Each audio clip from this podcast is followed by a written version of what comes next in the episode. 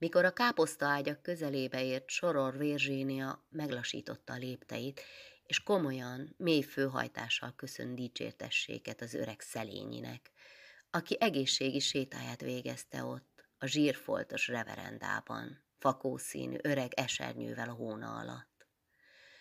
Az öreg pap leemelte nagy karimájú, poros kalapját, és kövér, hamiskás arcát, mely olyan volt, mint egy jó indulatú, kedves szakácsnői, mosolyogva fordította az apáca felé.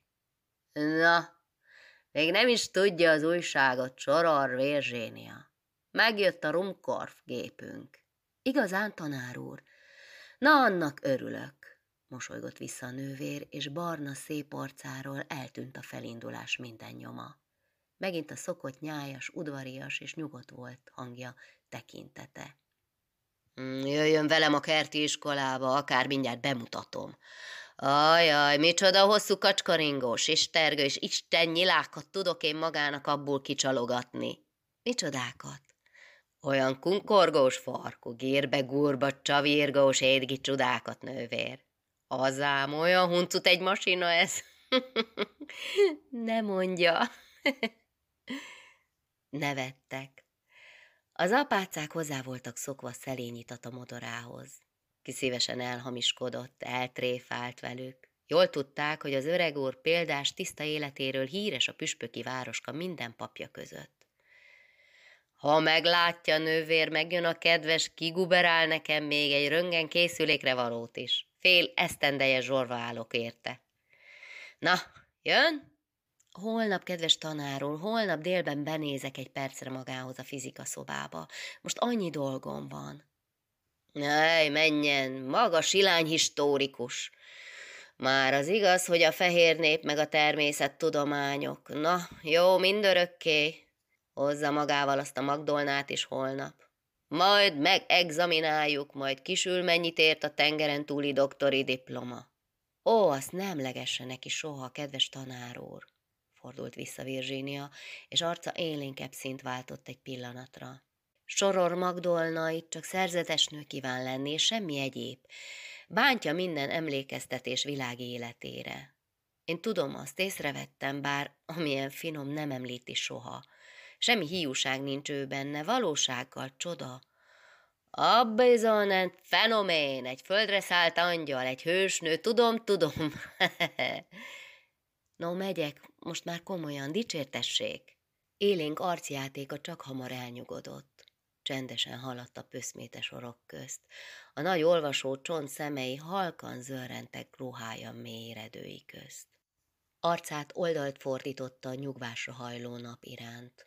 Úgy szerette ezt, a félig huny szeme pilláira süttette enyhe őszesti sugarait s még elgyönyörködött, belsejében fegyelmezett érzéssel sietve gondolta el. Mi fenségesek a teremtő alkotásai, mert enélkül véteknek hitte volna bőre szelidörömét. Jobb felől a kandidátnők kertjében fekete abbé galléros lányalakok sétáltak a lombok között. Őket is most terelte össze párba a drótkerítés mellett Bertolda anyás sürgető szava. Köszöntötték egymást messziről, a novíciát főnöknő tölcsért formált két tenyeréből. Hogy van a vürdige? kérdezte kiáltva. Jókodó aggodalom zengett át a kert fölötte kíséreket hangban. Egyformán, délután felszökött a láz, imádkozzatok érte. Igen, igen, bizonykodott kiáltva sok fiatal hang, fehér kezek emelkedtek a magasba, és keresztet írtak a halvány arcok előtt. Virginia tovább ment. A kertész háza előtt kinállt a kisfiú, három éves, csöpp totyogós, az inge kicsüngött hátul. Közönösen bámult az apárcára, és tovább majszolt a barna kenyerét. Már megszokta ezeket a fekete néniket születése óta. Virágágyak közt vezetett ki az út a kertből egy boltozatos kőkapunát. Már hullatta magját az a különös, nagy levelű növény, a kertés sosem tudta nevét, melynek tojás alakú, kemény szürke terméséből olcsó rózsafűzérek személyeit készítették a jelöltek, szegény asszonyoknak, jámbor, egyesületi nénikéknek ingyen osztogatni valókat. Egyik oldalon téres udvar látszott fiatal, nyírott akácokkal. A sarkig tárt széles marhakapun most jöttek be a csordáról a zárda tehenei. Súlyos, teli tőgyüket alig bírva, békésen és bután cammogtak el az apáca mellett a távolabbi istálók felé. Ő kitért nekik megállva, és elfordította arcát.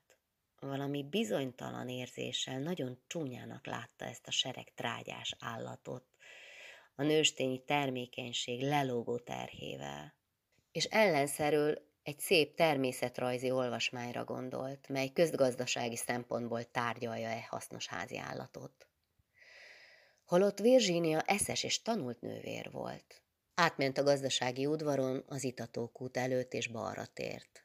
Egy széles, sárga, földszintes épület ódon és parasztos tornácoszlopai fölött ez volt a felírás. Szent József ápolda. Szegény sorsú katolikus elaggottak és rokkantak részére. A bejáratnál egy alacsony nátszéken egy apáca gugolt. Két keze csuklóban a térdén pihent. Így lógott lefele tehetetlenül, sárgán és soványan, mint egy csontvázé. Kiaszott arca tele volt apró bibircsekkel, kisé mégis puffad bőrű és olyan színű, mint a régi elefántcsont. És mégis volt valami kedves, valami gyermeki ezen a lehetetlenül vén arcon, a fénytelen szemek merev elbámulásában, a kis vászfej ritmikus bizonykodó bólogásában. Így ült már csak naphosszat és álmélkodott. Több volt száz évesnél. Már föl volt mentve minden bőjt, vezeklés, lelki gyakorlat alól. Nem kellett már térdelni a templom kövén, még a napi olvasót is mindegy volt, hogy elmotyogja el. Soror Márta már nem is vétkezhetett a földön. Gelopszejt, hogy van ma, kedves nővér? Lábalta át Virzsénia az itatóvájukat, hogy hozzájuthasson.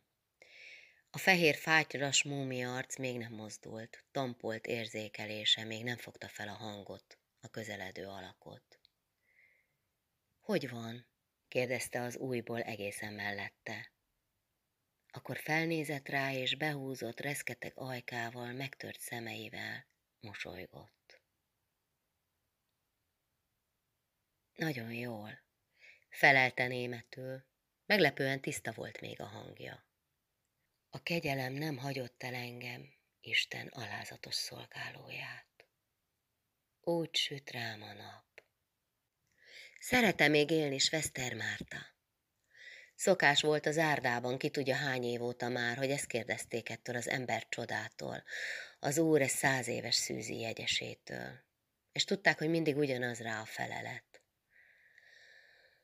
Ach ja, hogy ne, még Isten megengedi. Nem vágyik már az üdvösségre, a szentek társaságára? Nem kívánja az Isten színről színre látni? Ah, még ne, most még ne. És kis vászfeje gyorsabban kezdett bólogatni. Minek sietni? motyogta. Minek úgy sietni? De ewigkeit dauert ohne den ewig. Ennyi maradt meg sok ezer mise, bőjti nap és olvasómondás után. Ennyi, e száz éves lélekben. Az örökké valóság úgy is örök. Minek sietni, mikor úgy süt még a nap? A vendég elköszönt innen is, gondolkozva kisé lehajtott fővel ment tovább. Szép délceg járása már az iskola udvarban tűnt fel. Innét könyökölt félig a kertbe, nagy ablakaival a virágos ágyakra szép, modern, új épület, szellős, nyílt folyosóival, egész derűs, világos és komoly higiéniájával. Jó leső emberi érzéssel nyugodott rajta a nővér tekintete. Ezt szerette tán legjobban. A friss és eleven munka, a nyílt és büntelen tudásvágya kedves házát, mely félig az ő műve volt. Mert nem lehet vétek, hiába, vonzódni a világossághoz. Nem, mert hisz a poklok urát a sötétség fejedelmének mondják, és lám, soror Márta, aki szent, mint egy kisgyermek, hogy szereti a napfényt. Kisé összezavarodott mégis, cikkelyes tanokat, vallási formulákat keresgélt, mint rendesen, hogy magára alkalmazza. Már ott volt a nagy ház előtt. A kettős, Ó alakú épület túlsó udvarán balszánybéli társaság ült a nagy gesztenyefa alatt. Imádkoztak vagy beszélgettek. Tán az úr angyalára gyülekeztek már esteli harangszóra. Virginia megösmerte a szigorú Leonát, a kedves Simoneát és Evelinát, a szentet, még javakorban levő nőt, ki csak önsanyargatástól, bőjtől, álmatlanságtól öreg. Derékban mélyen meghajolva köszönt feléjük messziről, s karban feleltek, aztán befordult a másik udvarra, ahol a szivattyús kút volt. Tömjén és kömény leves szagárad szét itt már szüntelenül. A templom és a konyha meg a refektóriumok földszintje nyílott ide. A hűvös folyosóra érve váratlanul, hirtelen tört rá egy nagyon testi érzés. Észrevette, hogy éhes. Írás munkája volt, elmulasztotta az uzsonnát. Vajos kenyere ott lesz még érintetlenül az apáca étterem asztalán az ő rendes helyén. Beszaladhat elfogyasztani, az ő vacsorájukat majd csak fél kilenckor tálalják. De nem megy be, most csak azért sem. Ilyen apró önmegtagadásokat nem szabad elhanyagolni. Nagyon hasznosak a lélekre nézve. Sokszor még inkább, mint egy nagy lemondás, mert azok könnyen tesznek gőgössé. És életkorához képest szokatlan intenzitással érezte most a gyomor kívánságát. Fontosságra jutott minden ezekben az életekben, mert lelkileg foglalkoztak vele, és az érzéki csábok világa ennyire terjedt náluk mindössze. Szinte elszédült, ahogy a fordulónál elhaladt. Az óvodából mostolongtak ki a portának nevezett kapun a város apróságai. Pöttön fiúk, lányok, lármás kis hadserege.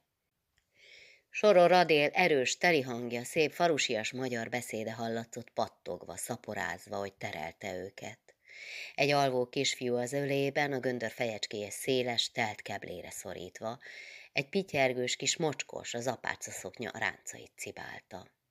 Ez az Adél még most is az a bátor, egészséges, földbirtokos lány, az a szép, friss, erős főispán kisasszony, gondolta ezt Virginia.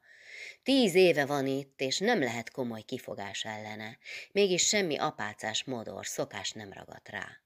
Most is kilép a kapun kicsinyekkel, utánok néz egy darabig, s őt is akárki láthatja ez alatt. Nem, ezt mégsem szabad tennie. Ott vannak az ovónő képezdések. Az ilyesmi rossz megjegyzésekre adhat okot a világiak közt. A látszatra vigyázni kell annál inkább, ha a kívül élőkre személyesen hatni, néha velük érintkezni is akarnak, lelki javukra munkálkodván. És az meg micsoda suttogás ott a lépcső alatt. Persze Gregoria társalok Frénik főtisztelendővel. Frénik a portaszoba melletti irodában dolgozott itt a számadásokban, de ilyen alkonyattal hazamehetne már. Igaz, hogy Gregoriával unokatestvérek, és egyházi férfiút vétek volna két teljel illetni gondolatban, de a nővér mégis túlzásba viszi. Aztán beteg is, meghűlhet itt a nyitott kapu szélében. Szólni kellene neki, tán kötelesség is volna. Hogy tudhassa ilyenkor a lelki ismeret, mi a helyes cselekvés? Mit sugal igazi szeretet, és nem gáncsos irítség, rossz akarat? Az volna csak ugyan? Hm. A legnyíltabb fejűt is közülök elfogták néha ilyen kínzó, aprólékos lelki kételyek. A templomba bizony oda kell most bemennem mondta magában. És ahogy a szentelt vízzel homlokához ért az ajtónál, éjségét, testi rossz érzését, mintha elvágták volna. Ezt jónak, az őrző angyal biztató jelének vette.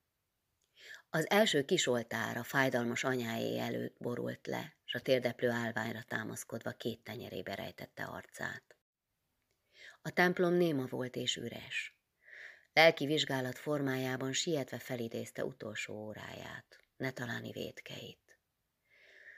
Büszke volt ma szegény Kunigunddal szemben. Igen, testvérietlenül bánt vele. Kifogyott a szelítségből. Ha ő vele is úgy tenne az, akinek szeretetére vágyik, akinek helyeslése fontos előtte. Hm. És gondolatban az imént csak nem megítélte Gregóriát, mert Frédnikel látta, holott nem tréfálta elő maga is percekkel előbb Szelényi papával. Hmm. A szombati gyónás előtt bocsánatot kell kérnie minden társnőjétől. Majd kibékülnek az öreggel is a szokott formoságok közt. Jobbról-balról arcon csókolják egymást alig érintve. de változik-e valami ezzel? Bizony az öreg Kunigund bizalma oda van egészen az ügyek iránt, melyek pártolására hangolni akarta. Pedig vannak, akik őre sokat adnak, kivált a fiókháziak közül. Szókimondó, nyers beszéde tetszik, egy-egy furcsa, józan, paraszti megjegyzése szájról szájra jár. Hiába az öreget most már el kell ejteni. Senki hozzá nem békélteti az ő terveihez többé, mert a csúnya, vétkes féltékenység ébred fel benne. Az amerikai soror. Ezt hozta ki őt is a sodrából, ezért hagyta ott haraggal felháborodva. Ó, mert hisz Isten látja, mi más az ő nemes barátságok egy kitűnő drága teremtéssel, az ő lelkes hódolata egy kiváló nő iránt, milyen más, mint ezek a félszeg ragaszkodások, e homályos, burkolt érzések, titkos, izgalmú hajlamok. Nem lehet, hogy Istennek ne tessék az ő érzelme, és csak jobb külön bóhajt lenni általa és a Magdolna kedvéért. Isten, ő bizonyal maga megértés. Én csak mint valami végtelen, erős és tiszta hajlamot tudom elképzelni, mely minden létező felé szabadon és vég nélkül kitárul. Ezt mondta ő, Magdolna, a minap az a nővér, aki az élet viharában élte ifjúságát, aki mindent látott és ismer, mindenen nyugodtan, aggályok nélkül tud gondolkodni aki nem hunja le szempilláit az ima áhítatában, sem fölfelé nem fordítja szemeit, hanem tiszta, okos tekintetével, nyugodtan, figyelmes arccal néz maga elé a misén, kezét ölébe nyugtatva ül, és csak akkor térdel le az oltárnál folyó szertartás kötelezi. Ó, milyen csodálatosan finom, előkelő lelkű ez a nő. Milyen biztos, egyszerű és mély természet, milyen derűsen és megtisztultan szent, csak a tökéletesedés útja lehet őt példaképül választani. De mégis, vajon nem foglalkoztatja őt túl az Istennek tetsző mértéken? Szabad-e földi lényre, eredendően bűnös emberre így gondolni? Nem gőge már az is, ha a saját érzelmét oly magasra tartja, többiek fölé helyezi? Ó, uram, ne vigy kísértésbe, de szabadíts meg. Igen, ha oly nyugodt, biztos volna a lelki élete, mint a Magdolnáé, ha ő is úgy látta volna a világot, igazi bűneivel és igazi kísértéseivel. Ó, ezek a hányódások, e görcsös tusakodás. Talán Isten próbálja csak, melyel választottjait látogatja Kempis szerint. Ideges dolgok ezek csak, szokta ön Magdolna mondani. Céltalanul fárasztják az érzéseket, és nem visznek közelebb a jóhoz. Milyen más, milyen jótevő, enyhítő az ő erkölcsi nézete mindenben. Hm. Kő fátyoros hangú csengettyű szó az ávéra hív már, és ő itt, szent helyen elfelejtett imádkozni. Virginia forró akarattal görcsösen kulcsolta össze kezét. Szeme fehérét a szokásos, exaltált kifejezéssel fordította magasba, aztán lassan félig lezárt a sűrű pillás szemhéját ahogy ezerszer tette, hogy mindenki mástól látta itt, egynek kivételével. Az Úr adja a köszönté Máriát, s ő mélyébe fohanna a Szentlélektől. Suttogta,